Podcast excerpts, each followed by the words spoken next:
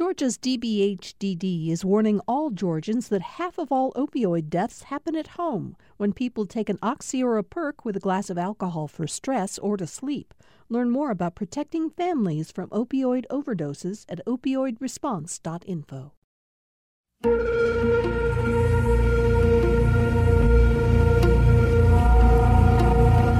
What's my purpose? What's my future? I don't know. We're back with On Second Thought from GPB. I'm Virginia Prescott. The U.S. mental health care system is a multi billion dollar industry, yet countless people living with or affected by mental illness fall through the cracks. Georgia ranks 47th out of 50 for access to mental health care, resources, and insurance coverage, making it even tougher to live with disorders that most data and experts find to be under researched, over-treated, and over stigmatized. The Hope Givers Mental Wellness and Music Festival is taking place this weekend at the Sweetland Amphitheater in LaGrange, and they're trying to make a dent in that.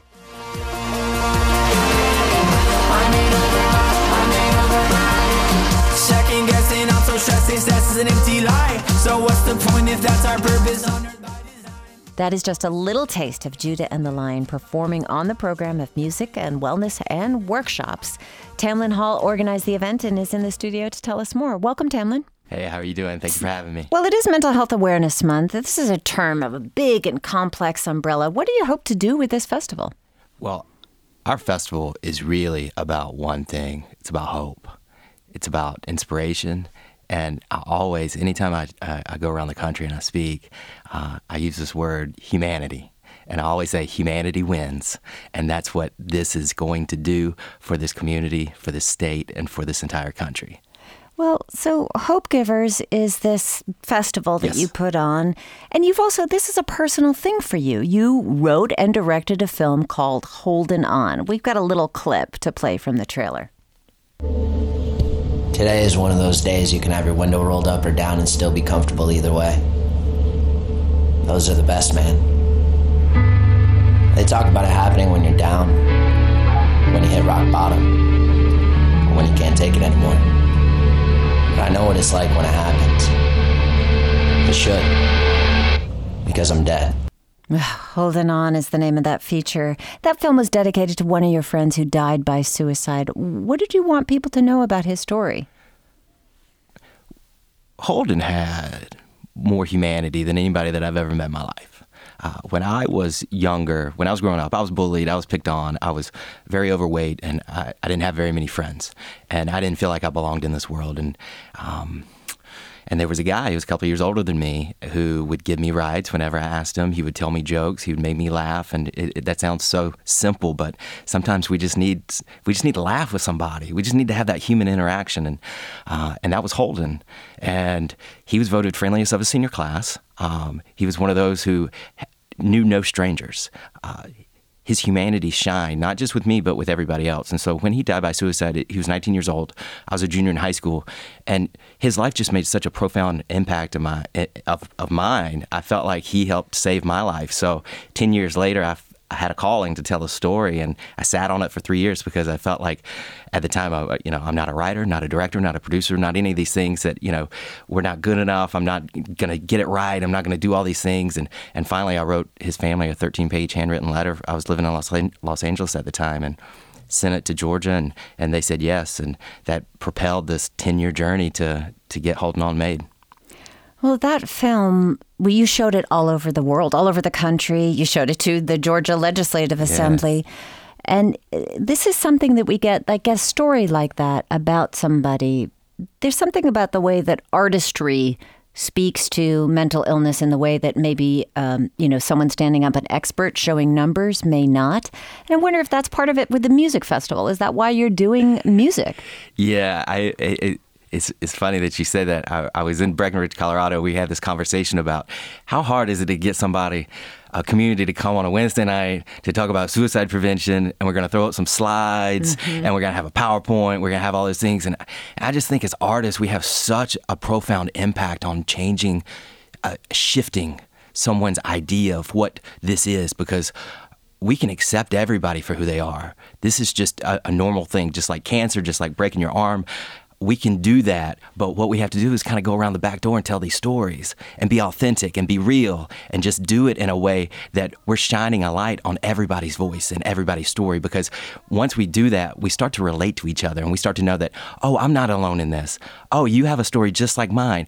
Oh my goodness, I'm just, your son's just like my, let me share my story. And it just becomes this pay it forward thing. So that's what we're doing with the music festival. We're just saying, hey, we're all in this together. We all need help. We all need hope. Let's come together as a community. Let's give a whole bunch of hugs. Let's meet our neighbors that we have never met, even though we've seen them at the grocery store for the past 15 years. We're going to say hello to them. And all of a sudden, because of this interaction, this communication, just like stuff that we've lost in this world, we're going to be able to communicate again. And we're going to love each other. We got to love each other. We got to love our neighbors just like we love our own kids. Okay, you got me. Okay. I mean, I have to say, you know, I have seen those presentations that have been super effective in their own way. But there's also a number of speakers who are going to be at the festival this weekend in LaGrange, by the way. I'm not sure if I mentioned that. Mel Carter is among them. She's head of mindfulness education and innovation at NYU, New York University. Mel, you with us? Hello, good morning. Hello, how are you? I'm lovely. How are you all doing? Hi, Tamlin. Hey, Mel, how are you? So oh, we're so excited. we're hearing a lot of you know what I'm hearing from Mel, um, from Tamlin is all about positivity and hope, and that's something that a lot of people I don't think necessarily associate with talking about mental illness. So, what is your role? How did you get involved in this event, Mel? Um, so I'm involved in the event. I mean, first of all, I'm just a big fan of Tamlin, and I'm a big fan of Tamlin's work. Um, and to be a part of something that is going to spread hope in a way that's unique, it's full of expression, it's going to allow connection and cultivate a sense of belonging, uh, I couldn't say no. Tamlin is a is a buddy of mine, um, and uh, I, again, it's really just that I'm a big fan of his work, and what he's putting together is so phenomenal and so needed and so unique, and um, it just feels like an honor. It was a no brainer to say yes. Well, mindfulness and meditation, this is something that a lot of people are talking about. I mean, they're doing it in the military, they're doing it in the government, they're learning this these kind of techniques. And we hear about, of course, millennials feeling burned out in the workplace and children who witness massive school shootings. So, Mel, what for you inspired you to take on this position as, as the head of mindfulness? How did you get there? So, you know, it's been a long journey for me, and it really started out with my own personal story. I too have struggled in the past. I too have, um, as a young child, was picked on and bullied, and I didn't have a language or an outlet to ask for help, and I didn't have tools or resources to help me move through the challenging emotions of what it means to enter emerging adulthood. And as I continued on my own journey, getting into meditation and mindfulness and my spiritual journey, um, uh, I'm a long time transformational coach. Um, when the NYU opportunity presented itself, and I had the opportunity to be a part of the development of students and our, our next generation of leaders, again, that was a no brainer for me. I fell in love with the student population. And, you know, if I think about when I was in college, I wasn't dealing with as much as these students are dealing with now. And, you know, if I can be a part of helping to reduce the stigma, to give them tools and, be, and um, help seeking behaviors to help them deal with the challenges of what it means to be in college and in emerging adulthood and the first time in free thought, well, you know, I have to have that pay it forward moment too. Well, Tamlin, for you, I mean, these band, people come to see these indie bands. You know, uh, the War and Treaty is going to be playing. A number of different bands are going to be playing. Do you think people are coming expecting to hear uh, this is how you keep yourself sane and centered? I think that they're going to come and experience. I always say, like, hey, let's bring the cool factor. Let's bring the factor of getting the people in the door, and then let's hit them with the mission.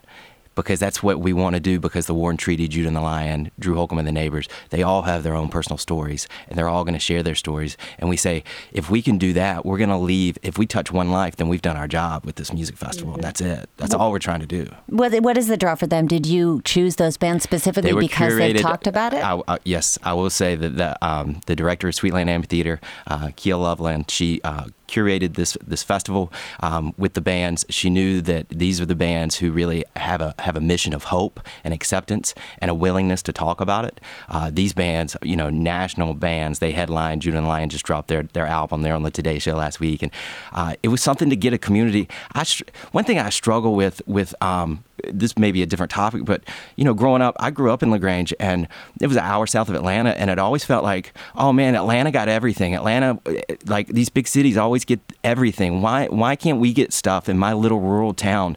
And that's the struggle with everything, even mental health, even you know everything that we're dealing with. Like we always feel like these rural communities don't get the access that cities do, and so we said, hey, let's put this in a rural community. Let's take the risk. Let's get a demographic of reaching out to college kids and teens teens and youth and a different mm-hmm. demographic that is typically at Sweetland Amphitheater.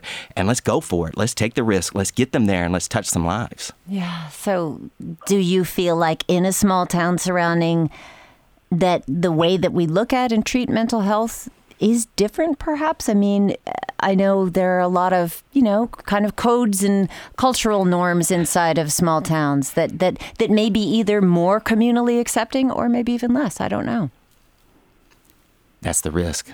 That's how it's, it's, tough because it there are differences. Um, and when you go, when you go to different communities, you start to see, you know, the stigmas and that. It, it, you see all that stuff, but you see it in big cities as well. You see it in urban communities. We're all so similar in the way that we treat the stigma and the, you know, t- talking about our neighbors and, and blaming and doing these things where we go, well, if we just stand up to this and we share it, then someone's life is going to get touched by this whether you know you're in your community you're at work you're at your church wherever that is um, we relate to this so much in every single place in the state of georgia and in the nation and in the world so, Mel, we have just about a minute left, but I'm wondering you have a background in the music industry, career as a music business executive and hip hop management. Did you did you what correlations do you see in between music and mental health? This is a an industry that maybe more than others. There's drug abuse. You know, creative people have a whole different sets of tensions. Do you see any correlations? I do, and I think what's so beautiful is that the the three artists that are going to be at this event, and the fact that they're going to be sharing their stories, the fact that they're going to be honest and be an example of what's possible is what's going to be the most impactful and powerful. You know, music is medicine. Music allows you to enter a part of yourself, and like Tamlin was saying earlier, that shift, have that shift, and it can be the connector. It can be a word or um, cultivate a pathway of belonging that when you feel alone and you put on that music and it brings you to transports you to somewhere else. So music is a healer and to have that as the foundation of this festival to bring people together to be in celebration of what hope can do. I mean, music is hope. And yes, there are artists that struggle. And I think the fact that we have three artists that are coming and, you know, actually all of the speakers that are coming, that we're going to be all so willing to share our stories and to join in in the celebration of hope and promote hope. I mean, when you liberate Mel, yourself I'm gonna I'm gonna have to stop you right there. I'm so sorry No we're out of time, but I really appreciate it. Mel Carter is one of the speakers on the program this weekend at the first Hope Givers Mental Wellness and Music Festival. Tamlin Hall is organizer of the festival. It'll be taking place this weekend at the Sweetland Amphitheater in LaGrange. Bands like Judah and the Lion and the War and Treaty and Drew Holcomb and the Neighbors will all perform. You're listening to music from War and Treaty, a band from Alabama.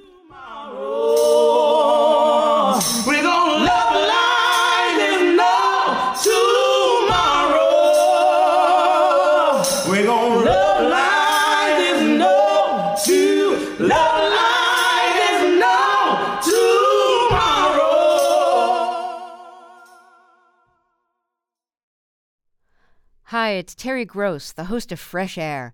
We bring you in depth, long form interviews with actors, directors, musicians, authors, journalists, and more. Listen to our Peabody Award winning Fresh Air podcast from WHYY and NPR.